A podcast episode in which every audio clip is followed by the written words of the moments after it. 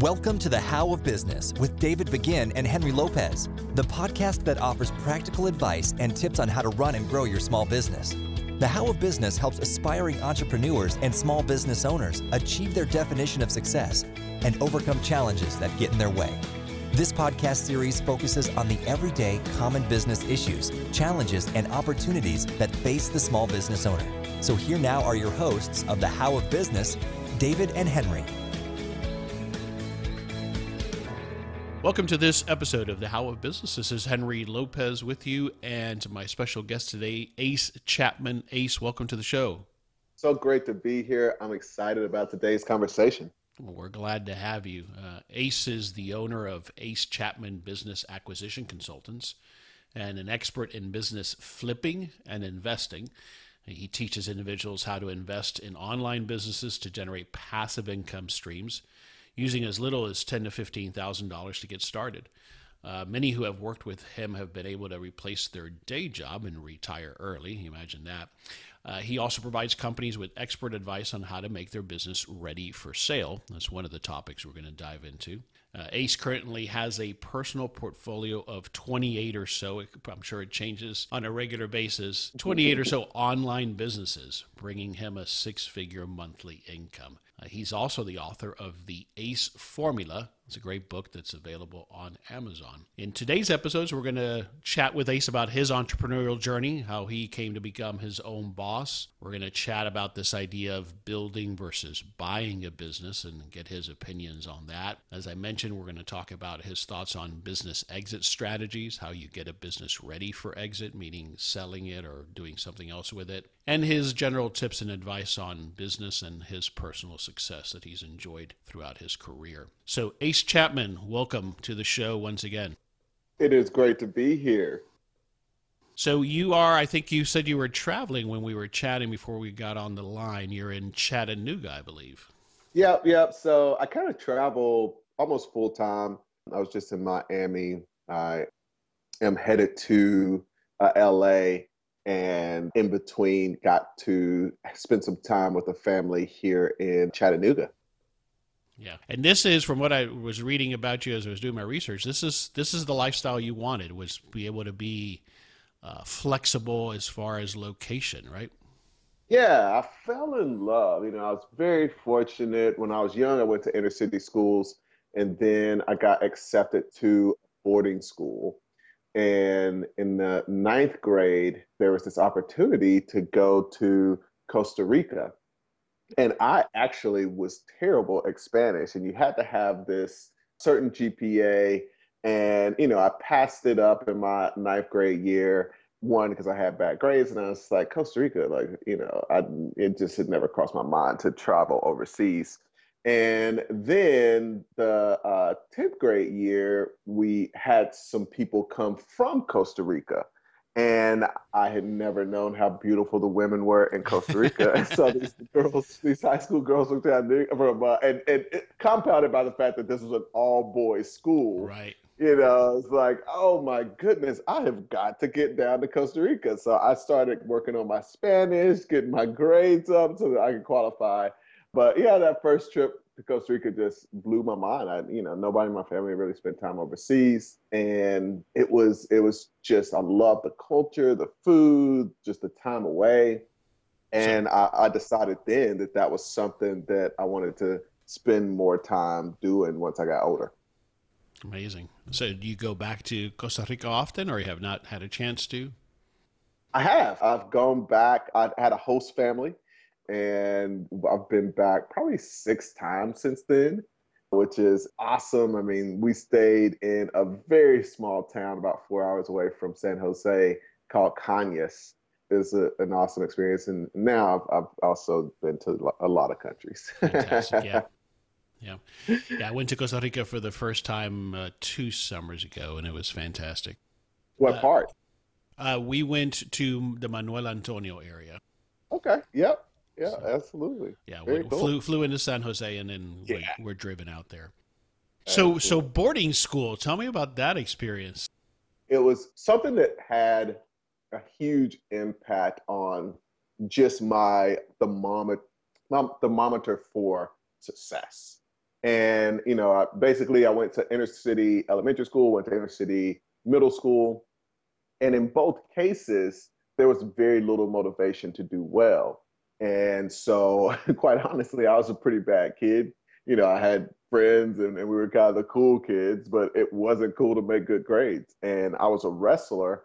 We went to this uh, wrestling match over at a at the boarding school, and this place was just beautiful.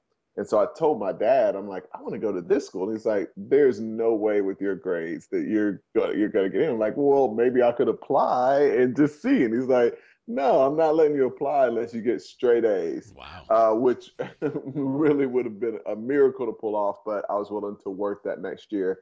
Got straight A's and applied. And the other thing was we did not have enough money to pay for the school. So in addition to just getting the grades to get in, I also had to get a full ride. And so that was an incredible blessing. And, and just to tell you a little bit about the two stories. The last day of my school leaving the, the public school, I'm sitting on the bench. We're in the gym. It's the last day of school. I just found out that I got the scholarship and, and all this stuff.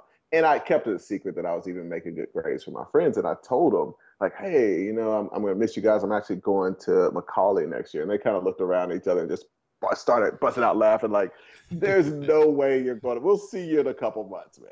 Right. Yeah, you're not going to McCallie. Yeah. Then my first day at the school, I remember uh, I met a guy who became my friend pretty much much of the time that we were there. And he asked me what my dad did. And I told him, you know, he's in ministry and works in inner city and, and that kind of thing. And I asked him what his dad did, and he was like, "Well, right now he owns a bunch of banks, so he's working on that." And I was like, "What? like, you know, for a kid from the inner city, you don't imagine that anybody owns the banks. Banks are like the government. It was all basically he could have told me like he owns the United States. Like right. that's a, you know, it's just it was so beyond the scope of what my reality was and anything that I thought was possible. And so I, I think that kind of sums up what that experience did yeah, for me amazing. over the course of those years. What I find amazing is, I mean, I've never been to boarding school, don't know anybody personally, but everything I've heard or seen, or maybe it's what I've seen in the movies, is kids get forced to go to boarding school, not the other way around. Yeah. So it took, there was something in you at that point that clicked that you realized I need, uh, I need a different path. I need to be around different people. As much as I love my friends, I, I need something different, right? It, it was. And, you know, definitely looking back now, I can see the difference in where a lot of my friends who went to that school are, even the ones who got scholarships and that kind of thing, and the and the kids that went to public school. But there was something at that point. I'd always, you know, wanted to be successful and you know even started my first little small businesses in, in elementary school and did all of that over the course of my school kind of time even at the boarding school starting little businesses here and there. But um, I, I was excited about success even though i wasn't necessarily even at that point excited about school and schoolwork. And so then you went to college. Where did you go to college? I went to colgate university Colgate, and, and, and I think around age 19 is when you start your first business. Is that right? Yeah, yeah. So I actually bought it, and it was a stock market simulator. And so I was in college. I was actually a political science major because my my thought was, well, I'll go into politics first, and then maybe one day get into business. And so, um, you know, I'm not really studying in the business, but I still enjoyed it. And so there, there was this stock market simulator that was just fun. I could play with virtual money, invest in the stock market. The only downside was the site was always crashing. You couldn't get in touch with the owners. They just didn't reply. There were a lot of complaints in the forum. They didn't even manage that. and so I reached out to them before the end of my my sophomore year and just said, "Hey, I'd love to come and intern with you guys hmm. and maybe help you out this summer because obviously you're overwhelmed and I'll learn a lot, blah, blah, blah. And just like the other emails, didn't hear back until a couple months later. They wrote back and said, actually, we're not, we're, we've moved on to another project. We just want to sell this. Let us know if you come across anybody that would just want to buy it. Hmm. And I had no intentions, you know, I was a broke college kid at this point, had saved up a few thousand dollars that was just working in the summers and, and that kind of thing and just everything I had in the world. And, you know, I reached back out and said, oh, yeah, I may know somebody, mainly because I wanted to see what the numbers are and what they wanted to sell it for. So the business was making 60000 They wanted 70,000 which was an amazing deal, but it didn't matter because I only had 3000 So I went to a buddy, was able to convince him to invest about 15. I went and got some credit cards, which, you know, I, I, tell people my greatest fear during that period had nothing to do with the business making it or failing. My greatest fear was that one of those credit card statements was going to make it to my parents' house instead of to the dorm. And so, you know, I always calling the company. I'm like, you have this address, right? Do not send it to my other address. And then I went back to them and asked them to finance 50% of it, which sometimes being naive, and, and this is one of the greatest powers that I've had since being in this space. So one, one of the most powerful things is being naive enough to ask for the outrageous. You know, it was already outrageous that these people were going to sell me a business at basically one time's earnings. It basically made no sense it was also even more outrageous that I would ask them to finance it and then they you know they actually did it and mm-hmm. so it's funny i talk to people that are in the space now especially brokers and, and business brokers and, and that kind of thing and this is why a lot of people who try to go down the route of buying business get frustrated i'm glad that my first deal wasn't through one of them because i see them all the time and they're like hey you know i know you talk about buying businesses with no money down but you know, it's it's you're paying something down. It's not possible to buy a business with no money down. And it's like, actually, like I can't have that debate with you. you know, it's like, is the earth round? It's like I'm doing it. It's already, you know, it's there's it's not really debatable because we're doing it. It you know, we got the proof that we've done it. And uh, I think just thinking something's not possible can hold a lot of people back. Yeah. And so that got that first deal done. And uh, that was my first acquisition and, and first real business. That's fantastic. And then how long did you run that business or own that business? I ended up growing it. So when I bought it, it had about 10,000 users. Just, you know, I knew a lot of the things that were wrong with the business, obviously. So we fixed a lot of those and just started helping people and all that we grew it from 10,000 to 250,000. And I left school. At that point, I was about 21 and I've been running the business, had employees and, and all that stuff. And in 2001, the dot com uh, crash happened. And so we had had offers to buy the business. You know, there are companies that some people may be familiar with, others not as much, but, you know, Ameritrade, you know, some online uh, services that basically were actual brokerages were looking for acquisitions. After that, all that dropped kind of out into thin air and the whole world of internet businesses it was a lot tougher. So our we ended up selling it for a tenth of what the offers had been. And the, quite honestly, that's what probably made me trigger happy when it came to selling businesses later. So I ran it. It was probably about two and a half years or so before we ended up selling it. Yeah. And there's no doubt, obviously, as you mentioned, and other things I've read that uh, that taught you a lesson you've never forgotten about uh, selling at the right time. But but it's such a hard thing to determine, and we'll get into that. Now, what was your parents' reactions to you leaving college? So, as you know from that business model, there is virtual money, and you basically took that money and invested it and in that kind of thing.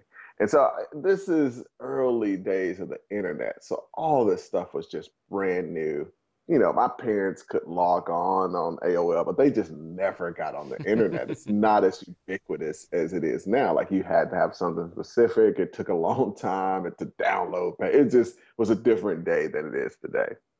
And so I'd explained to them that I was I, I had this business and I was running it. And I, I vividly remember that summer, you know, I told my dad, like, hey, I'm gonna be running this business this summer, so I'm not gonna work and just throughout the summer, he's like, man, are, are you sure you don't want to get a job and like, you know, make some money this summer? I'm like, Dad, I'm I'm making money with the site. Like, you know, it's it's making money. and so I would tell him, like, you know, we made this amount of money. And he's like, man, you really, I think you should get a job. And I'm like, ah, you know, they're just being you know, parents and worried and, and just like any parents would be. And so I remember towards the end of the summer, I had to make that decision. I had some investors who wanted to come in and really grow the business and, and all that. And they were like, hey, we're willing to come and invest, but we're not going to do it if you go back to college. Like, you know, we want you to focus on this. We're not going to put the money into it if we're if you're not. And I went to my parents and kind of told them, I'm thinking about this. I really know I need to go back to college at the end of the day. Like I, you know, I'm I'm kind of considering it. Maybe I take off a semester and try to negotiate with them. You know, tell me y'all's thoughts. And my dad was like, "So you're telling me that you're really to consider leaving college for a business that makes play money?" And I'm like, Dad, the play money is separate from the real money. it makes real money. He's like, but how much real money? And I think like I I had a check that it, we had uh, twenty thousand dollars from DoubleClick, which you know a lot of internet guys will be familiar with. And I'm like, you know, this is a check right here. It's for twenty thousand. He's like, that's not. You, you didn't make twenty thousand dollars. Like that's not real. I'm like, that's real. He's like, okay, let's go to the bank right now because I think you're in some kind of scam oh, and this is gonna all fall apart. So he, he, literally drove me down to the bank. We go to the bank. He's like, is this real? Is this real money?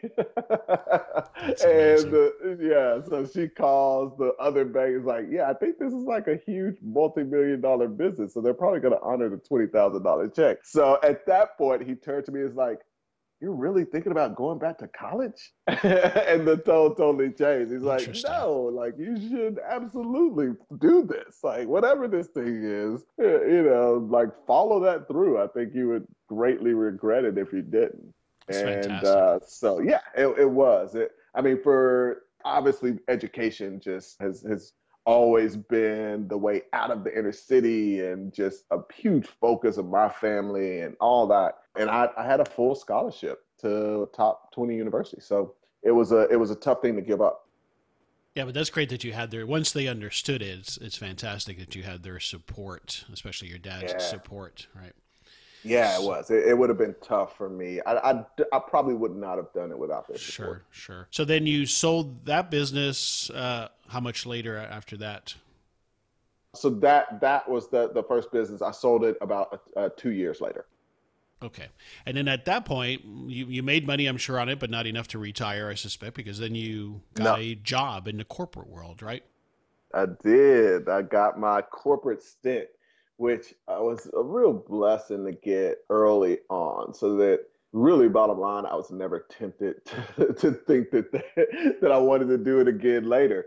And you know, I, I, because of my experience in the in the previous business, I had a bank that approached me, a, a really large bank, and they were like, "Hey, we want to do this program. We want to train people on money." That's a lot of what we were doing with the Cool Wall Street so we want you to come in and, and kind of run this and do this. And so I still was in charge of kind of building the business. So I was bringing in business and I got paid commission. And so I went to one of my higher ups or my, you know, direct boss and basically said, Hey, this thing is growing. I've got, you know, I'm bringing some business in. I want to hire an employee.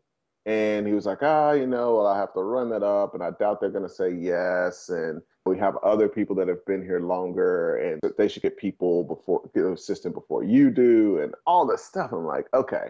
So I thought about it. I went back. I'm like, you know what? I'll pay for my assistant. And he's still like, nope, it's just a seniority thing. Like they're going to be mad. And I, that was my first experience into corporate politics. And it's like, wow, you know, just for an entrepreneur, that you're literally saying no to money. Like, you know, who cares? I'm to pay for the person. Cost you nothing. If I make one more dollar, that's one more dollar for you. So that was astonishing. And, you know, unfortunately, I still was a 21 year old kid and a little bit of a rule breaker. And so I went to an office maybe a couple blocks away and uh, rented an office, hired an assistant myself and would take the work over there. She would do the work, and you know, we, we instantly increased business. Got to a point where I hired another person, and but we all know how that story ends. Like that's not gonna last forever. So one day I come into work. And uh, the boss is like, "Hey, who?" He names like the two people, and I still to this day have no idea how exactly they found out. He's like, "Who are they?" And why are they working on our bank stuff? And I'm like, yeah, so that's uh that's they've been helping me out. Like, we can do an investigation to see where it goes, or you can resign. And so I resigned, and then I went out and bought a mortgage business and transferred those folks over to that, and, and realized that hey, I, I'm an entrepreneur at heart. I do not need to be in the confines of these corporations. Yeah, what a great story. Very, very well put. There's the, the confines of it. It really it feels like when you are an entrepreneur at heart, it just begins to feel like you're in a prison of sorts and, and so mm. restricted, right? And nothing makes yeah. sense at some point. Yeah, yeah. So you you did the mortgage business, and then you did the we buy ugly houses business, right? Yeah, yeah. That got me into the real estate space. I see. And the funny thing, you know, during this period, Henry, I still did not see myself as a business buyer. Interesting. I saw myself as an entrepreneur. And it was one of those things where I was, I, it was just the, a solution to the problem. You know, obviously, the first deal literally just kind of fell in my lap. The second deal, I was already selling mortgages, doing some financial stuff. And so, you know, I needed to replace my income, obviously. So let me go out and buy this. And even the third deal was I'm already doing mortgages. I would love to build a portfolio of rental properties and, you know, have this income. And that's kind of the answer. And so I bought the home investor business. We bought and sold over 100 houses. I kept 30 as my rental portfolio. And it wasn't until I had a deal, somebody else had kind of noticed, like, okay, this guy's bought businesses. And a retail business came up for sale. And I bought that. And I'm looking at the statements that are coming in and got my rental properties. And it's like, man, this thing is taking forever. You know, I'll be 60 years old before these things are completely paid for because you're buying them. It's 15, 20, 30 years to, to pay them off or these mortgages. And then I buy this business, which wasn't a rock bottom deal, it was just a standard deal. I bought it at two times earnings, which is, you know, I've since bought deals at, you know, like my first deal was at one times earnings, and I've bought deals lower than two before, but this was the average deal. So I had the average real estate deal, and then I had the average business deal to be able to compare it to. And some of those real estate deals were a lot better than average. But the business, every few months, we were paying down big chunks. And this thing was going to be paid for completely in two years. So I had these houses that I had you know, waking up in the middle of the night, headaches, literally one burnt down because of the tenant. It's just nightmare after nightmare, dealing with the insurance on that and just try they're trying to get me. Just all these headaches. And I wasn't gonna get a real benefit until 15, 20, 30 years. And here I had this little retail thing that had a manager. If there were headaches, the manager could come back for advice, but then she had to take care of whatever it was and you know I'm I'm getting a lot more income from it each month than than the houses and I was like, "Oh, okay. This could be a thing." And that was just the very first time that that it hit me that buying the businesses could be a thing and it's just unfortunate. And the reason I do this, the reason I do the podcast and and have the book and and talk about this is that it was unbelievable to me that nobody was was talking about it that nobody uh, really brought up buying businesses as an option And you know, it, that's been something. And quite honestly, at that point, I really felt like, oh man, I gotta keep this a secret because if the word gets out that you can just go buy some income, not really pay any money because there's nobody else that's gonna buy the business because there's nobody thinking about buying businesses, then everybody will come and I won't be able to do this anymore. But the, the funny thing is, 10 years later, I realized after doing several deals, if I want to do more deals, the easiest way is for me to train some other folks and then invest in their deals. So I've been doing that for the last six years. And it's hilarious to think back to kind of the younger me being nervous, like, oh man, when people find out about this, it's just going to be a free for all because it's a drop in the bucket. I mean, 99.9% of the information out there about getting into business is all around starting from scratch, which is the toughest and, and most risk and it's really kind of treacherous road to try to go down, but nobody's thinking about this way. So even me kind of screaming from the tops of buildings, nobody's gonna do what what we do just because we it's this unfamiliar territory. We've heard of mortgages, you know, we've heard of starting businesses from a young age, and, and nobody really teaches us that you can just go out and buy income instead of trying to create it from scratch. Yeah, very interesting. And specifically, what you look to do is to apply some of those same strategies for acquiring real estate to acquiring businesses. In other words, very little to no or no money down, uh, getting the seller to take a note, looking for those good rates as far as the return on the investment. And so you're applying some of those same strategies to buying and selling small businesses, correct? Mm-hmm. And you made a comment here as you were explaining that. Do you not consider yourself an entrepreneur? No, I, am not an entrepreneur. My my hats off to all the entrepreneurs out there. They're a lot smarter than I am. You know, I, I definitely and harder workers. you know, the idea, I remember actually after I bought the retail business, I was like, oh, this has such great returns. I'm going to go start another one.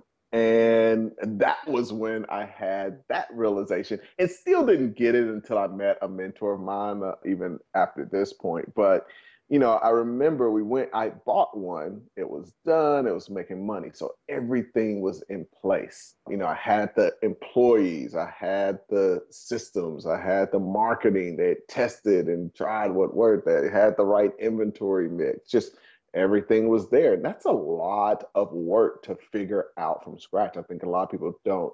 They think they have an idea and you just take the idea to market. Like, no, like all of that is just to see how the market is going to respond and how consumers are going to respond to. You. So I went and I start this the second version of this in, a, in another town, and it was unbelievable. That was my first time starting a business, and I'm like, wow, people are doing this. This is craziness. you know, we had to go and find a location, pray that it was the right location, pay a deposit, pay for build out do the manage the build out was a freaking nightmare. Buy all the fixtures pay for all like this is all included. When i'm getting owner finance i'm paying nothing down. All of this stuff is in there. I'm like what? This is outrageous. You know pay for the initial inventory. Start to hire people. Realize that those people suck have to fire them deal with that hire more people train those people get them in there get ready for the grand opening, start to pay for marketing. We're still losing money every single month. Rent, employees, train them, inventory, marketing, and all of that is expenses, utilities. it just goes on and on. And you got all of this, and then one day, finally, you have the grand opening and you can start to make some money. But you're not profitable.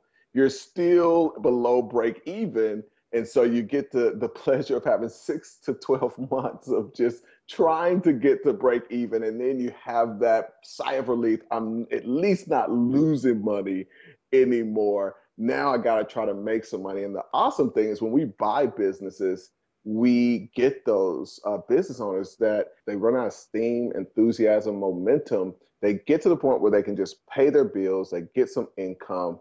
And that's just the beginning of the work it's tough. It's a ton of work to get to break even and get to profitability. And the reason that so many small businesses end up stunted is the entrepreneur is just exhausted. And so, you know, we've had people that literally come to us. We had an internet business where this was the case, where, you know, they tested a bunch of things, done a bunch of marketing, had things not work, had inventory that was supposed to come in. They spent the money, it disappears, you know, just all these things, customs and just different things. And they were exhausted, but they were making money and they were just like, I can't go any further. We had the same thing with a wine business where the couple just came and they said, listen, uh, we don't, we literally don't want to go in tomorrow. You can have the business. It's tearing our marriage apart. We thought we want to have a kid this has just been really tough. They just hit that that profitability point. So you get you spend so much energy, and the statistics that we hear don't measure the stories that we hear. So we know the statistics. Oh, you know, 80% of the business are going to fail in this period, and then 90% in that period, and, and that kind of thing. But it's easy to throw those out there and not think about the millions of that represents actual lives. And we hear the stories of the lives of, of people that did get into business and you know they want to try to sell it and it's not worth anything because it's not making money. And they talk about like hey i tried to start this thing. I poured my time time away from my family money that could have been going to my family and i'm getting nothing out of this and that's why i'm so passionate about it is that i think there are some amazing entrepreneurs out there that can do really well but there are a lot more people who are just at the end of the day, they can work a business, they can build up team and and man do the management and learn from a seller how to run a business but they're not the people that are going to go through that entrepreneurial gauntlet or the you know kind of entrepreneurial lottery that has a lot of luck around it you know that that they just can't afford to take the risk and and base it on that yeah, no, that makes a lot of sense, and I think I think it comes down to a matter of definition. Ace, you, you define entrepreneur as someone who takes an idea from scratch and builds it, and and and that might well be the case. We're not going to argue that. I, I think you are an entrepreneur. It's just you have a different approach to what you do and how you do it. Uh, but yeah. you still leverage other people's resources, other people's money, and you leverage that into a business. So that's my definition of an entrepreneur. So that's that's why I was curious as to whether it made that distinction. But I get it clearly. Mm. Your your approach, what you have found that works best in your experience and what you teach others to do, is to look for a business to buy, the right kind of business to buy, because of all of the risks that it eliminates and how many of them are out there and those opportunities are out there versus build it and maybe they will come approach to starting something from scratch. So let me ask you this question when it comes to buying a business. Tell me one or two things you look for that that business has to have for you to consider buying it. So the number one thing is income. And you know, I learned this from my well, my mentor that that was the guy that transitioned everything for me. He's the, the person that made me realize like, hey, this can be a business. And you know, when I first met him, I, uh, it was kind of that experience that I, I talked about with uh, the guy whose dad owned the bank. Um, you know, I asked him what he did, and he told me that he flipped hospitals. And that was kind of one of those things where it's like, what? Like, this is just unbelievable. And I remember even after that second retail thing, I had an idea for a startup. And I went to him, I'd sold a business and had some cash and I had an idea for the startup. And I kind of gave him the spiel, the plan. It must not have been that great of an idea because I, I can't remember what the business was at this point. but I can tell as I'm telling him about this idea, he's just not impressed at all. And so I'm like, okay, he doesn't get it. You know, let me try to explain it this way. And he's just not impressed. And so I get to the end and he starts to ask me about my computer. And I'm like, he's not even going to acknowledge that I just gave this big speech. Like, what is going on? And so he's asked me about my computer and it's like, where'd you buy it? And I'm like, Dell. He's like, well, you know, you, you could have just built that yourself. And I'm like, I don't know how to build computers. Like all the information's online. You could easily go and learn how to how to build your computer. And I'm like, I, don't have the parts. He's like, buy those online. And what it boiled down to and where he was headed with that was the reason, the real reason, isn't either one of those things because you can go and easily figure that out. You're a smart guy. The real reason is you want the computer because you want to be able to get online. You want to be able to do Word documents. You want to be able to use Excel. That's why, that's what you want. It's not about going out and trying to figure out how to how to build something.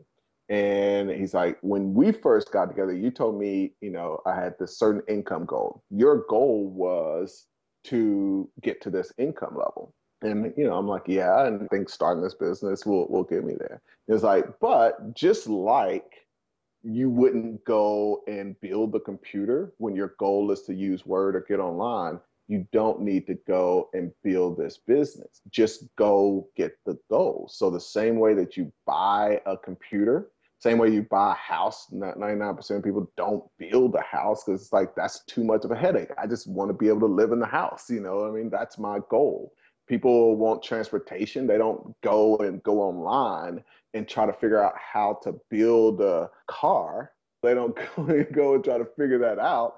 They literally just go and you know even if they don't have the money it's how can i get the money to go buy a car? And it's the same thing with business. Business is the only place where we literally have no expertise. It's just like having no expertise in building a car. You know you have no expertise in building a business and you just go online just like i would with a laptop and start trying to figure out okay you know my goal is income how can i become a business expert first and then figure out how to make the income. And so the most important thing we're looking at a business, that's what we're buying. We're buying the income as opposed to trying to create it. And so we that's where the focus is. Is the income reliable? Is it stable? Is it going to continue? What is the likelihood that it's going to continue once I buy it? And then we want to get it at such a low multiple that that risk is low for us. I mean, and, and this is the really powerful thing is if you're buying something like the deals I've been talking about at a couple times earnings, that means in two years you can get 100% of your money back. Let's say you get in and the deal sucks and it cuts in half. You're still talking about a 25% annual return. So how you structure a deal and, and, and the price that you buy it at is really important for protecting yourself when it comes to the the risk level. And and now one of the things that we're doing is really encouraging people as soon as you get one deal to start taking some of that money and invest in some other deals and kind of diversify the, your portfolio so that you have this, this income stream coming in at a high level in in several different businesses. All right, so income and a low multiple, and I got to think just like with real estate, you have to look at a lot of opportunities before you pick the ones that work. Absolutely. That that's one of the biggest differences between when we're working with people and the average business buyer. The average business buyer looks at six deals and then either buys one or never tries to buy one again because the it, what and then 90% of them never buy one. So they do what I call kind of the straight line process. They look at a business, they realize that you know, such and such isn't good, you know, as soon as they get the prospectus. So they move to the next business and they, you know, sign the NDA. They look at the press prospectus. Maybe this one sounds interesting. They talk to the seller like, oh no, this is all fake and, you know, it's not real. So they do that in this straight line process over the course of six months. And they get to the end and realize like, oh, this is like, I've looked at all these businesses. None of them are good. This doesn't work what we do is build you know marketing funnels and i'm sure your listeners are familiar with that but we do it for deals. So the average person that we work with and i had to learn this you know the hard way because i gotten a couple of uh, i gotten a really great deal my first time. When i went to go buy a mortgage business i realized how tough it was to go and, and find that. And so we've had to build systems around creating this deal flow. So the average person we work with looks at over 100 deals before they close on one. And what we try to create is the situation where we've got four or five amazing opportunities that meet. You know, we do some personality testing, we do some skill set testing, we make sure that the deal is the right deal for them. So we want to end up in a situation where we've got four or five really great businesses and you're able to sit across from that person that's selling the business and say, I love your business. I love what you're doing. I think, you know, it ties in great with my talents and my skill set. And I think I can grow this business. Where I'm at right now is I have four other businesses and they all meet my criteria as well. And so what I want us to do is sit on the same side of, of the table. You know, this doesn't need to be a combative negotiation. This can be a very collaborative negotiation. And I want us to work together to come up with a deal structure that allows me to kind of make your business the one that I acquire. Yeah, and you come to that table though with that leverage and also if it if they're not willing to do that, then you move on, and you have to be willing to do that as well. Definitely. Why do you think it is that we're so predisposed to think that the way to go is to build versus buy? Why is that? Um, there's a there's a really big industry around promoting programs about starting businesses. And all of the advertising, everything that we see is one level. And then it is the the lottery. You know it's the same reason that people play the lottery. So if they did as many news stories on all the losers you know it's like if they did all the people that in the past five years have spent a thousand dollars on lottery and didn't win anything and it's like oh you know here's a news story. Here's bob. He spent a thousand dollars on lottery tickets and didn't win anything. If he would have done this with that thousand dollars it'd be this or that or it could grow to that and that kind of thing. And here's also susie. She's lost a thousand dollars as well. You know like that's not exciting. The only person we hear about is the winner. You know we don't hear unfortunately about the you know we do you know and, and unfortunately those people don't even want to talk about it. It's not like i could just do a podcast and say hey you know what? I, I want to talk about the real life stuff. I want to talk about all of these people that have started business from, from scratch that are the statistic. Because we we know the again it, it's knowing the statistic is just like the lottery does not compare to hearing the real life stories and so I, I, think it just is that delusion of, oh man, we've heard, we know about Mark Zuckerberg, we we know about Steve Jobs, we know about Bill Gates, but you know, like well, that's not a, a thing. That it's literally lottery numbers, uh, statistics. So it, that's a, a big part of it. And I think the other thing is, and and one of the reasons that I don't like to call myself an entrepreneur is because everybody is can wake up tomorrow and call themselves an entrepreneur. So I, I call myself a deal maker, and I think that there it takes work to become a deal maker. And the real unfortunate thing with entrepreneurship and being an, an entrepreneur is that it takes a tremendous amount of work to become an entrepreneur, but there are a lot of people that um, you know just say like, oh yeah, you know, I'm, I got this blog, I'm blogging, and I'm a entrepreneur. Uh, you know, one day I will eventually make money. So it's a combination of things, but I, think it's very tough to kind of start that process at a at a deep level of just having a paradigm shift. And I don't say this like, oh, I'm the person that got it easily. You know, here I am, literally, Henry, I'm making money from it. I'm I'm doing deals, I'm buying them, I'm selling them, I'm making money, and I just go out and I buy the income. I get fired from a job. A week later, I'm owning a mortgage company. you know, I'm literally doing it.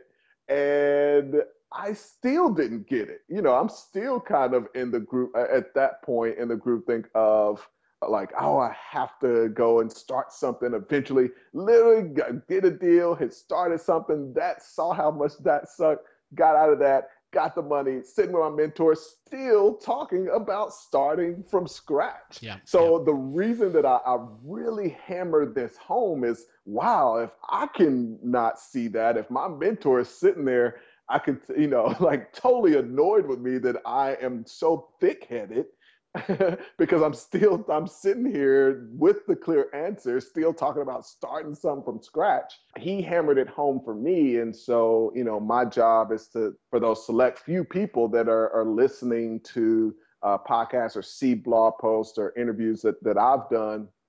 For those people that that resonates with, that just say, you know, I want to create my own thing. You know, I, I want to have some power. I want to make income and control my income. But the idea of, you know, throwing it on the craps table is very scary for me. I'm not, I'm, pro- I'm probably not built for that. Then, you know, th- it, it can still be tough for those people to get out of that, that group thing. Yeah, no, very well said, Ace. I, I think our ego comes into play. I think we, in our society, we celebrate those who came up with the idea. And so I think that partly mm-hmm.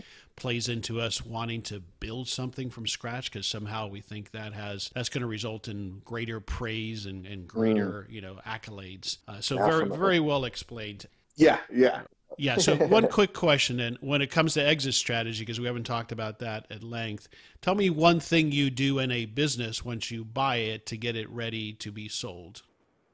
Um, one of the most important things is having an SOP. So uh, I really believe in having some uh, uh, systems and, and operating procedures for the buyer that aren't just in your head or scribbled out in a, a organized folder.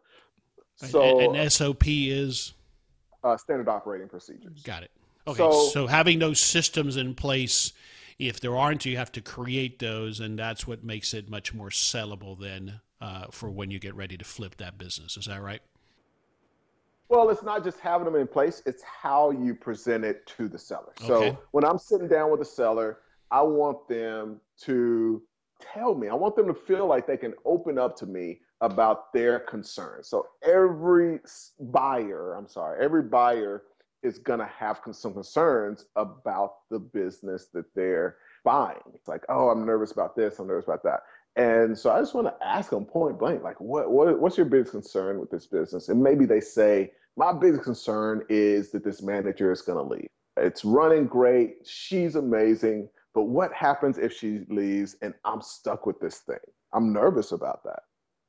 And you can pull out the SOP and say, turn to the E section, its employees, and then go to the manager section. This is our procedure if the manager leaves. The first thing is these other two employees step up. This is where we advertise to replace them. This is, you know, what we put in the ad. This is, you know, what we look for in the resumes. Here are the questions that we ask when the candidates that uh, meet the, the right resume requirements come in. And then if you go to T for training, you'll see everything that that manager needs to be trained on uh, to make sure that she's just as good as the person that we have right now and then you do the same thing like well you know i'm also scared about the marketing and you take them to the marketing center here are everything that we've tried over the past two years that hasn't worked maybe you can try some of those things a different way. Here are the things that are working right now. And you know what we've done in it, just so that number one, you're not doing the exact same things, or maybe you you want to switch it up and, and try it in a different way. So that, that becomes really powerful. And essentially what you're doing is we have, again, with that whole starter mentality, which is always funny and interesting to me, we have this franchise industry that literally that's all they're selling.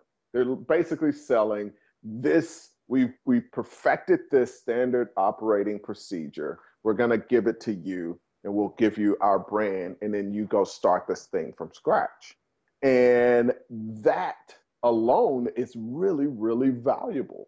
So if you're doing that for a business buyer and you're saying, hey, plus when you buy this next month, you're going to start making making money you know, the, the, the very day that, that you come in, you're, you know, the day before that was my money, the next day that's your money. That becomes very easy to sell and, and, and to sell at a premium. Yeah, very well put. Great advice. All right, we'll start to wrap it up here. Last couple of questions. Book recommendation besides yours, which again is called the ACE Formula. Is there a book you've read that you would recommend to our listeners? Yeah, I love kind of the other guy I spent a lot of time with that, that had a huge impact on my life is guy Oren Klaff.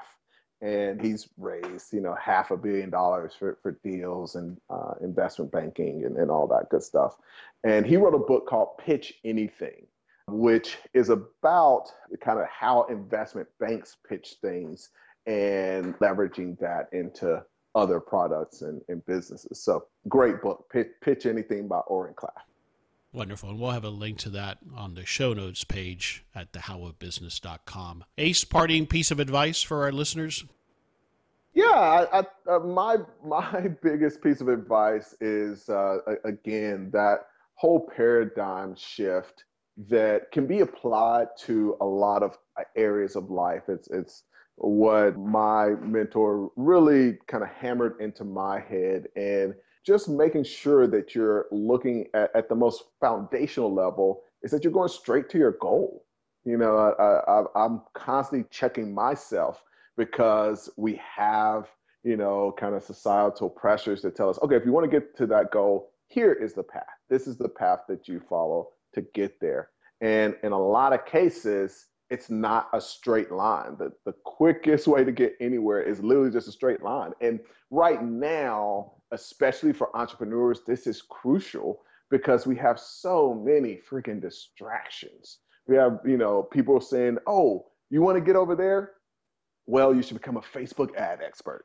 Oh, you want to get over there? You, you should become social media and Instagram, and now you should be doing uh, Snapchat. Say, oh, you want to get over there? Webinars are the way, and you need to become an email expert, and you need to start uh, becoming a, a Leadpages and click ClickFunnels, and just absolutely endless. And so I see people coming to me, and it's almost like they have this huge backpack of just stuff, and they're becoming experts at a million different things, and it's stressful. And our brains just aren't meant for that. Like, you know, we're amazing beings, but we can't learn 50 different things at the same time. Uh, and they'd be jumping from thing to thing. And so it's awesome that people come in, they have this huge backpack of all these tools and resources, all this stuff. I'm just like, you know what? Put all of that down, become a master at being a deal maker. And then when you buy a business, just learn what that business is already doing to make money. You know, go to the to the end, just go straight to the goal. Yeah, well said. Where can our listeners find out more about you and your business? Uh, they can visit uh, acechapman.com and uh, feel free to shoot me email. I'm ace at acechapman.com. And yeah, we, we, we do, we have a lot of testimonial videos and, and that kind of thing on YouTube if you want to go there and search Ace Chapman. Fantastic. Ace, it's been really interesting chatting with you. Thanks for taking this time to be with us today. It's been great, man. Enjoyed the combo. Same here. Well, this is Henry Lopez, and thank you for listening to this episode. If you're listening to us on iTunes, we would welcome and thank you for subscribing to our show. And we look forward to having you join us on the next episode of The How of Business. Thank you for listening to The How of Business with David Begin and Henry Lopez. We hope you found practical ideas to help you start, manage, and grow your business. If you enjoyed this podcast, leave a comment on iTunes and go by LevanteBusinessGroup.com and learn more about Levante's resources to help you with your small business. Until next time, thanks for listening and go live your dream.